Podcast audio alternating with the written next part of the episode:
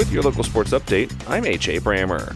In boys basketball action Wednesday, John Hardin defeated Fort Knox 77 66, and Bardstown beat Thomas Nelson 66 53. Boys basketball action tonight will see Central Hardin at North Hardin at 7:30. Girls basketball action Wednesday saw John Hardin defeat Fort Knox 69 10, and North Hardin beat Elizabethtown 65 50. Area girls basketball action resumes Friday. The University of Kentucky football team had a player recognized for his success in the TaxSlayer Gator Bowl. Wide receiver Barion Brown was named to the Associated Press All Bowl team as a kick returner. Brown had three catches for 100 yards, including a 60 yard touchdown, and rushed the ball twice, including a 22 yard touchdown. On the opening kickoff of the second half, Brown scored a 100 yard return touchdown, his third such touchdown of the season.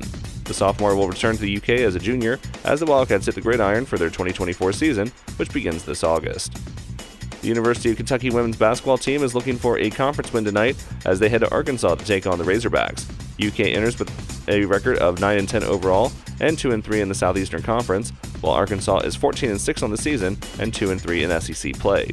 Meanwhile, the University of Louisville women's basketball team is also in action tonight as the number 18 Cardinals look to bounce back from a loss to UNC their last time out as they host Boston College. Louisville is 16 and 3 on the season, while Boston College enters at 11 and 9. The Cincinnati Bengals have found their new offensive coordinator.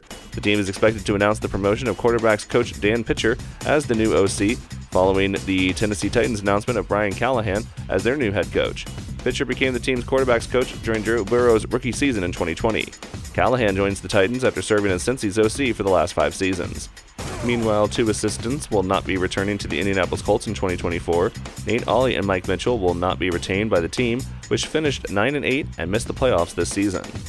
With sports, I'm AJ Brammer. Thanks for tuning in.